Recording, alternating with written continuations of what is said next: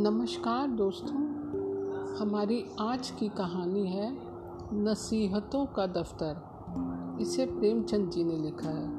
तो चलिए कहानी शुरू करते हैं, नसीहतों का दफ्तर। बाबू अक्षय कुमार पटना के एक वकील थे और बड़े वकीलों में समझे जाते थे, यानी राय बहादुरी के करीब पहुँच चुके थे।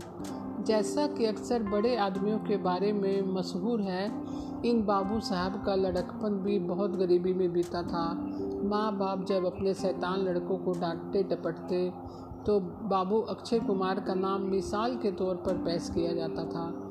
अक्षय बाबू को देखो, आज दरवाजे पर हाथी झूमता है। कल पढ़ने को तेल नहीं मसैर होता था। पुआल जलाकर उसकी आँच में पढ़ते सड़क की लालटेन की रोशनी में सबक याद करते। विद्या इस तरह आती है। कोई कोई कल्पनाशील व्यक्ति इस बात के भी साक्षी थे कि उन्होंने अक्षय बाबू को जुगनू की रोशनी में पढ़ते देखा है। जु, जुगनू की दमक या पुआल की आँच में अस्थाई प्रकाश हो सकता है, इसका फैसला सुनने वालों की अकल पर था।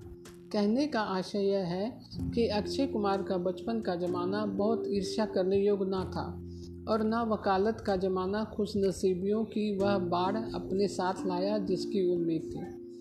बाढ़ का ज़िक्र किया? बरसों तक अकाल की सूरत थी। यह आशा की स्याह गाउन काम धेनु साबित होगा और दुनिया की सारी नेमतें उनके सामने हाथ बांधे खड़ी रहेंगी। झूठ निकली। काला गाउन काले नसीब को रोशन न कर सका। अच्छे दिनों के इंतज़ार में बहुत दिन गुजर गए और आखिरकार जब अच्छे दिन आए, जब गार्डन पार्टियों में शरीक होने की दावतें आने लगी जब वह आम जलसों में सभापति की कुर्सी पर शोभ्यमान होने लगे तो जवानी विदा हो चुकी थी और बालों को खिजाब की ज़रूरत महसूस होने लगी थी। खासकर इस कारण से कि सुंदर और हसमुख हेमवती की खातिरदारी ज़रूरी थी, जिसके शुभ आगमन ने बाबू अक्षय कुमार के जीवन की अंतिम आकांक्षा को पूरा कर दिया था। जिस तरह दानशीलता मनुष्य के दुर्गुणों को छिपा लेती है, उसी तरह कृपणता उसके सद्गुणों पर पर्दा डाल देती है। कंजूस आदमी के दुश्मन सब होते हैं। दोस्त कोई नहीं होता। हर व्यक्ति को उससे नफरत होती है। वह गरीब किसी को नुकसान नहीं पहुंचाता।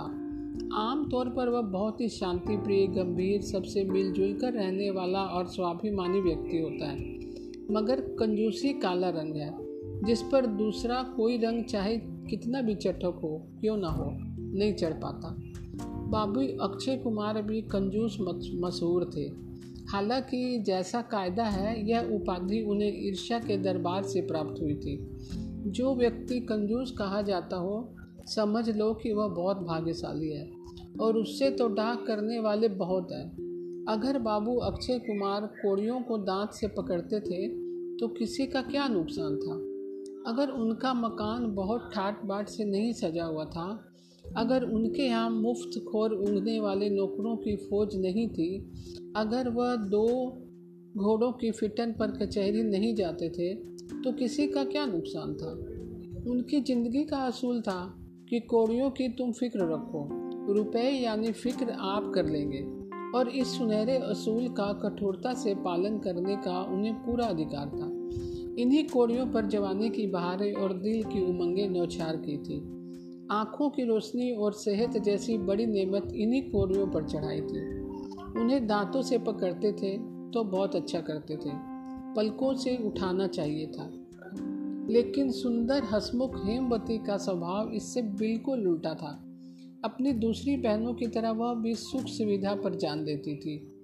और गो बाबू अक्षय कुमार ऐसे नादान और ऐसे रूखे सूखे नहीं थे कि उसकी कद्र करने के काबिल कमजोरियों की कद्र ना करते। मगर कभी कभी जब हेमवती उनकी नेक सलाहों की परवाह ना करके सीमा से आगे बढ़ जाती थी तो उस दिन बाबू साहब को उसकी खातिर अपनी वकालत की योग्यता का कुछ ना कुछ हिस्सा ज़रूर खर्च करना पड़ता था। एक रोज़ जब अक्षय कुमार कचहरी से आए तो सुंदर और हसमुख हेमवती ने एक रंगीन लिफाफा उनके हाथ में रख दिया। उन्होंने देखा तो अंदर एक बहुत नफीस गुलाबी रंग का निमंत्रण था।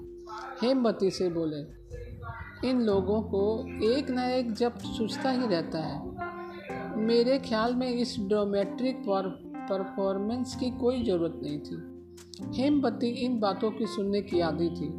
मुस्कुरा कर बोली, क्यों? इससे बेहतर और खुशी का मौका हो सकता है। अक्षय कुमार, समझ गए कि अब बहस मुहाइसे भी ज़रूरत आ गई है। संभाल बैठे और बोले, मेरी जान, बीए के इम्तिहान में पास होना कोई गैर मामूली बात नहीं है। हज़ारों नौजवान हर साल पास होते रहते हैं। अगर मेरा भाई होता तो मैं सिर्फ़ उसकी पीठ ठोक कर कहता कि शाबाश, खूब मेहनत की। मुझे ड्रामा खेलने का ख्याल भी ना पैदा होता। डॉक्टर साहब तो समझदार आदमी है। उन्हें क्या सूझी? हेमवती, मुझे तो जाना ही पड़ेगा। अक्षय कुमार, क्यों? क्या वादा कर लिया है?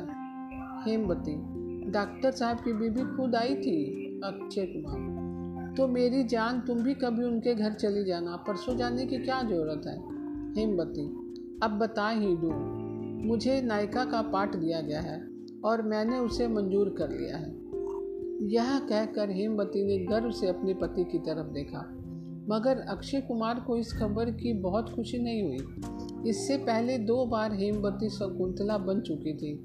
इन दोनों मौक़ों पर बाबू साहब को काफ़ी खर्च करना पड़ा था।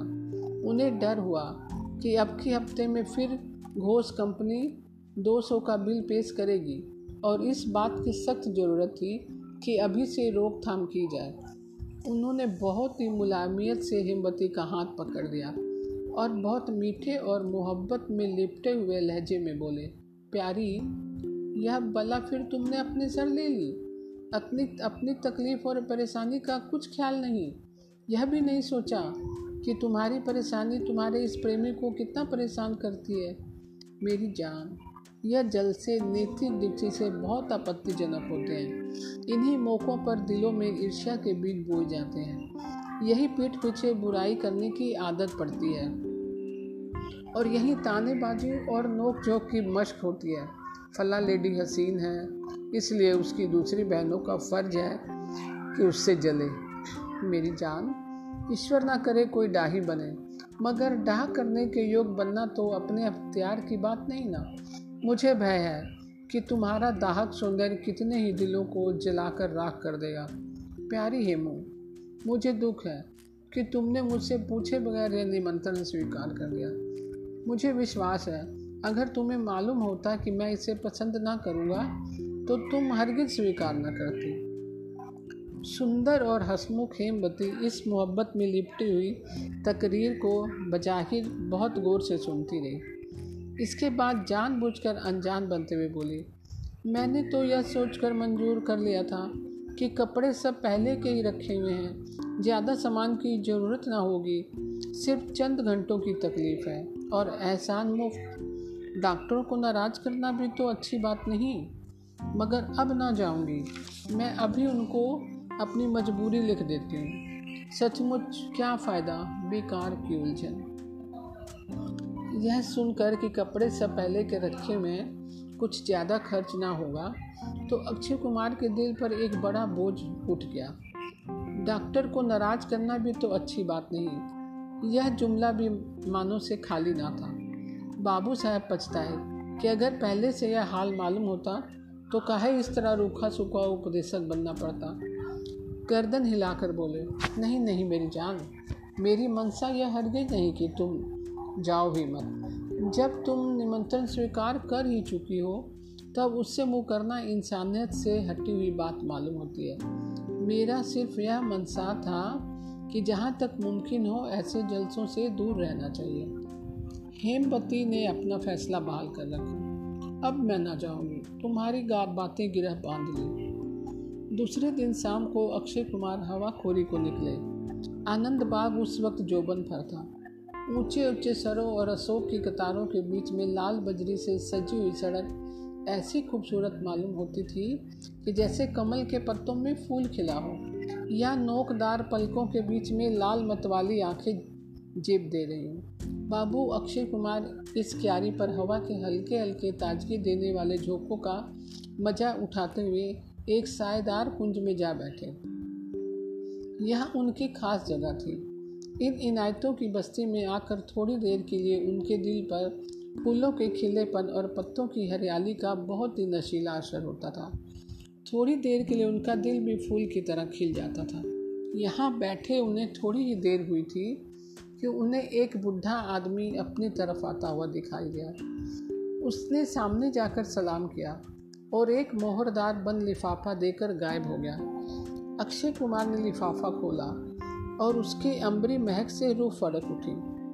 खत का मजमून यह था, मेरे प्यारे अक्षय बाबू आप इस नाचीज के खत को पढ़कर बहुत हैरत होंगे अगर मुझे आशा है कि आप मेरी इस चिटाई को माफ़ करेंगे, आपके आचार विचार, आपकी सुरुचि, आपके रहन सहन की तारीफ़ें सुन सुन कर मेरे दिल में आपके लिए एक प्रेम और आदर का भाव पैदा हो गया है। आपके सादे रहन सहन ने मुझे मोहित कर दिया है। अगर हया शर्म मेरा दामन ना पकड़े होती तो मैं अपनी भावनाओं को और भी स्पष्ट शब्दों में प्रकाशित करती। साल भर हुआ है कि मैंने सामान्य पुरुषों की दुर्बलताओं से निराश होकर यह इरादा कर लिया था कि शेष जीवन खुशियों का सपना देखने में काटूँगी। मैंने ढूंढा, मगर जिस दिल की तलाश थी वह ना मिला।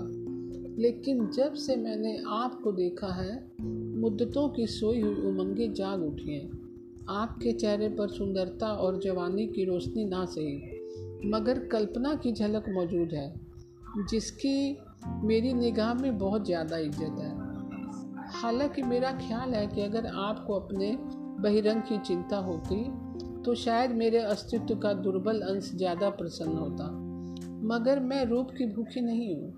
मुझे एक सच्चे प्रदर्शन से मुक्त सीने में दिल रखने वाले इंसान की चाह है, और मैंने उसे पा लिया है। मैंने एक चतुर पनडुब्बे की तरह समुंदर की तह में बैठकर उस रतन को ढूंढ निकाला है। मेरी आपसे केवल यह प्रार्थना है कि आप कल रात को डॉक्टर किचलू के मकान पर तशरीफ़ लाएँ। मैं आपका बहुत एहसान मानूँगी। वहाँ एक हरे कपड़े पहने स्त्री अशोक के कुंज में आपके लिए आँखें बिछाए बैठी नज़र आएगी। इस खत को अक्षय कुमार ने दोबारा पढ़ा, तिबारा पढ़ा।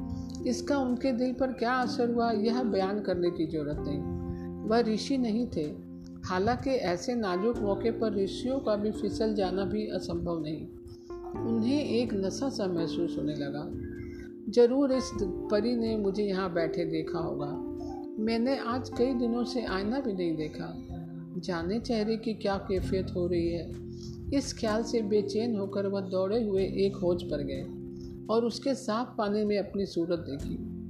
मगर संतोष ना हुआ। बहुत तेज़ी से कदम बढ़ाते हुए मकान की तरफ़ चले और आते ही आने पर निगाह दौड़ाई।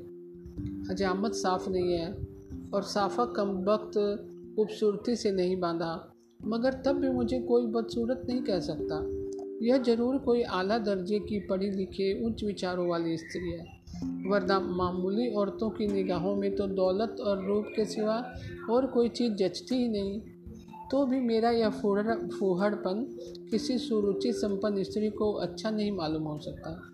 मुझे अब इसका ज़्यादा ख्याल रखना होगा। आज मेरे भाग्य जागे हैं। बहुत मुद्दत के बाद मेरी कद्र करने वाला एक सच्चा जोहरी नज़र आया है। भारतीय स्त्रियाँ शर्म और हया की पुतली होती हैं। जब तक कि अपने दिल की हलचलों से मजबूर ना हो जाए, वह ऐसा खत लिखने का साहस नहीं कर सकती इन्हीं ख्यालों में बाबू अक्षय कुमार ने रात काटी, पलक तक ना झपकी। दूसरे दिन सुबह दस बजे तक बाबू अक्षय कुमार ने शहर की सारी फैशनेबल दुकानों की सैर की। दुकानदार हैरत में थे कि आज बाबू साहब यहाँ कैसे भूल पड़े। कभी भूल कर भी ना झाँकते थे। यह काया पलट क्यों कर हुई? गरज आज उन्होंने बड़ी बेदर्दी से रुपया खर्च किया। और जब घर चले तो फिटन पर बैठने की जगह ना थी। हेमवती ने उनके माथे पर से पसीना साफ़ करते हुए पूछा, आज सवेरे से कहाँ गायब हो गए? अक्षय कुमार ने चेहरे को जरा गंभीर बनाकर जवाब दिया, आज जिगर में कुछ दर्द था। डॉक्टर चड्डा के पास चला गया था। हेमवती के सुंदर हँसते हुए चेहरे पर मुस्कुराहट सी आ गई और बोली, तुमने मुझसे बिल्कुल ज़िक्र नहीं किया? जिगर का दर्द भयानक मर्ज है। अक्षय कुमार, डॉक्टर साहब ने कहा है कोई डरने की बात नहीं है। हेमवती इसकी दवा डॉक्टर किचलू के यहाँ बहुत अच्छी मिलती है। मालूम नहीं डॉक्टर चड्डा मर्ज की तह तक पहुँच, पहुँचे भी या नहीं। अक्षय कुमार ने हेमवती की तरफ़ एक बार चुपते हुए निगाहों से देखा और खाना खाने लगे। इसके बाद अपने कमरे में जाकर लेटे। शाम को जब वह पार्क घंटाघर आनंद बाग की सैर करते हुए फिटन पर जा रहे थे तो उनके होठों पर लाली और गालों पर जवानी की गुलाबी झलक मौजूद थी। तो भी प्रकृति के अन्याय पर जिसने उन्हें रूप की संपदा से वंचित रखा था, उन्हें आज जितना गुस्सा आया, शायद और कभी ना आया हो। आज वह पतली नाक के बदले अपना खूबसूरत गाउन और डिप्लोमा सब कुछ देने के लिए तैयार थे। डॉक्टर किचलू का खूबसूरत लताओं से सजा हुआ बंगला रात के वक्त दिन का समा दिखा रहा था। फाटक के खंभे, बरामदे की महराबे, सरों के पेड़ों की कतारें सब बिजली के बल्बों से जगमगा रही थी। इंसान की बिजली की कारीगरी अपना रंगारंग जादू दिखा रही थी। दरवाजे पर शुभागमन का बंधनवार, पेड़ों पर रंग बिरंगे पंछी, लताओं में खिले हुए फूल, यह सब इसी बिजली की रोशनी के जलवे हैं। इसी सुहानी रोशनी में शहर के रही सिखलाते फिर रहे थे। अभी नाटक शुरू होने में कुछ और देर है, मगर उत्कंठा लोगों को अधीर करने लगी। डॉक्टर किचलू दरवाजे पर खड़े मेहमानों का स्वागत कर रहे थे। आठ बजे होंगे कि बाबू अक्षय कुमार बड़ी आन बान शान के साथ अपनी फिटन से उतरे। डॉक्टर साहब चौंक पड़े। यह आज गुल्लर में कैसे फूल लग गए? उन्होंने बड़े उत्साह से आगे बढ़कर बाबू साहब का स्वागत किया और सर से पाँव तक उन्हें गौर से देखा। उन्हें कभी ख्याल भी ना हुआ था कि बाबू अक्षय कुमार ऐसे सुंदर सजीले कपड़े पहने हुए गबरू जवान बन सकते हैं। कायक कलब का स्पष्ट उदाहरण आँखों के सामने खड़ा था। अक्षय कुमार को देखते ही इधर उधर से लोग आकर उनके चारों ओर जमा हो गए। हर शख्स हैरत से एक दूसरे का मुँह ताकता था। होठ रुमाल की आड़ ढूँढने लगे, आँखें शरगोशियाँ करने लगी। हर शख्स ने गैर मामूली तपाक से उनका मिजाज पूछा। शराबियों की मजलिस और पीने की मनाही करने वाले हज़रत वाइद की तशरीफ़ आवरी का नज़ारा पेश हो गया। अक्षय बाबू बहुत झेप रहे थे। उनकी आँखें ऊपर ना उठती थी। इसीलिए जब मिजाज पुरसे का तूफ़ान दूर हुआ तो उन्होंने अपनी हरे कपड़ों वाली स्त्री की तलाश में चारों तरफ़ एक निगाह दौड़ाई और दिल में कहा, यह शौदे हैं, मस्खरे, मगर अभी अभी उनकी आँखें खुली जाती हैं। मैं दिखा दूँगा कि मुझ पर भी सुंदरियों की दृष्टि पड़ती है।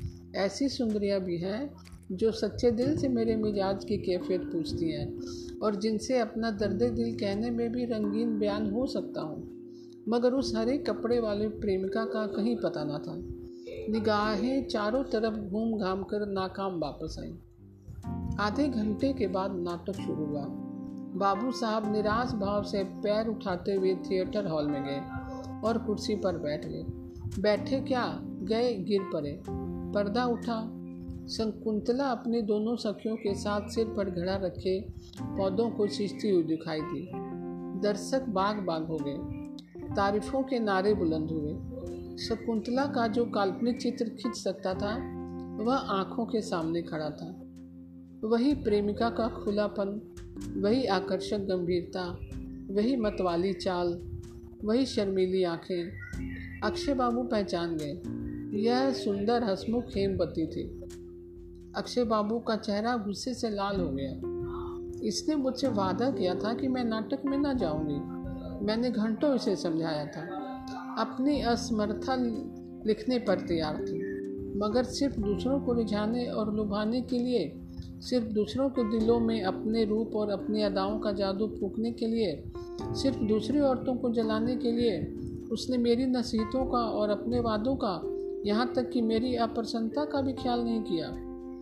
हेमवती ने भी उड़ती निगाहों से उनकी तरफ़ देखा। उनके बाँकपन पर उसे जरा ताज्जुब न हुआ। कम से कम वह मुस्कुराई नहीं। सारी महफिल बेसुध हो रही थी। मगर अक्षय बाबू का जी वहाँ ना लगता था। वह बार बार उठकर बाहर जाते इधर उधर बेचैनी से आँखें फाड़ फाड़ कर देखते और हर बार झुंझला कर वापस आते। यहाँ तक कि बारह बज गए और अब मायूस होकर उन्होंने अपने आप को कोसना शुरू किया। मैं भी कैसा अहमक हूँ। एक शोक औरत के चकमे में आ गया। ज़रूर इन्हीं बदमाशों में से किसी की शरारत होगी। यह लोग मुझे देख देख कर कैसा हँसते थे। इन्हीं में से किसी मस्करे ने यह सिगुफा छोड़ा है। अफसोस, सैकड़ों रुपए पानी फिर गया। लज्जित हुआ सो अलग। कई मुकदमे हाथ से निकल गए। हेमवती की निगाहों में जलील हो गया। और यह सिर्फ़ इन डाहियों की खातिर। मुझसे बड़ा अहमक और कौन होगा? इस तरह अपने ऊपर लानत भेजते गुस्से में भरे हुए वे फिर महफिल की तरफ़ चले गए। एका एक सरों के पेड़ के नीचे एक हरित वसना सुंदरी उन्हें इशारे से अपनी तरफ़ बुलाती हुई नज़र आई। खुशी के मारे उनकी बाँछें खिल गई। दिलो दिमाग पर एक नशा सा छा गया। मस्ती से कदम उठाते, झूमते और एड़ते उस स्त्री के पास आए और आशिकाना जोश के साथ बोले हे रूप की रानी, मैं तुम्हारी इस कृपा के लिए हृदय से तुम्हारा कृतज्ञ हूँ। तुम्हें देखने के शौक में मैं इस मध्य प्रेम, इस अधमरे प्रेमी की आँखें पथरा गई। और अगर तुम्हें कुछ देर तक और ये आँखें देख ना पाती तो तुम्हें अपने रूप के मारे हुए की लाश पर हसरत के आँसू बहाने पड़ते। कल शाम ही से मेरे दिल की जो हालत हो रही है, उसका ज़िक्र बयान की ताकत से बाहर है। मेरी जान, मैं कल कचहरी ना गया और कई मुकदमे हाथ से खोए। मगर तुम्हारे दर्शन से आत्मा को जो आनंद मिल रहा है उसमें मैं अपनी जान भी निछावर कर सकता हूँ। मुझे अब धैर्य नहीं। प्रेम की आग ने संयम और धैर्य को जलाकर खाक कर दिया है। तुम्हें अपने हुस्न के दीवाने से यह पर्दा करना शोभा नहीं देता।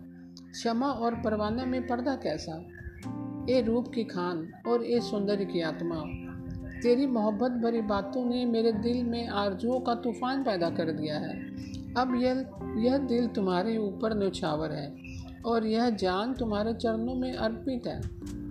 यह कहते हुए बाबू अक्षय कुमार ने आशकों जैसी जिठाई से आगे बढ़कर उस हरित वसना सुंदरी का घूंघट उठा दिया और हेमवती को मुस्कुराते देखकर बेइख्तियार मुँह से निकला, अरे!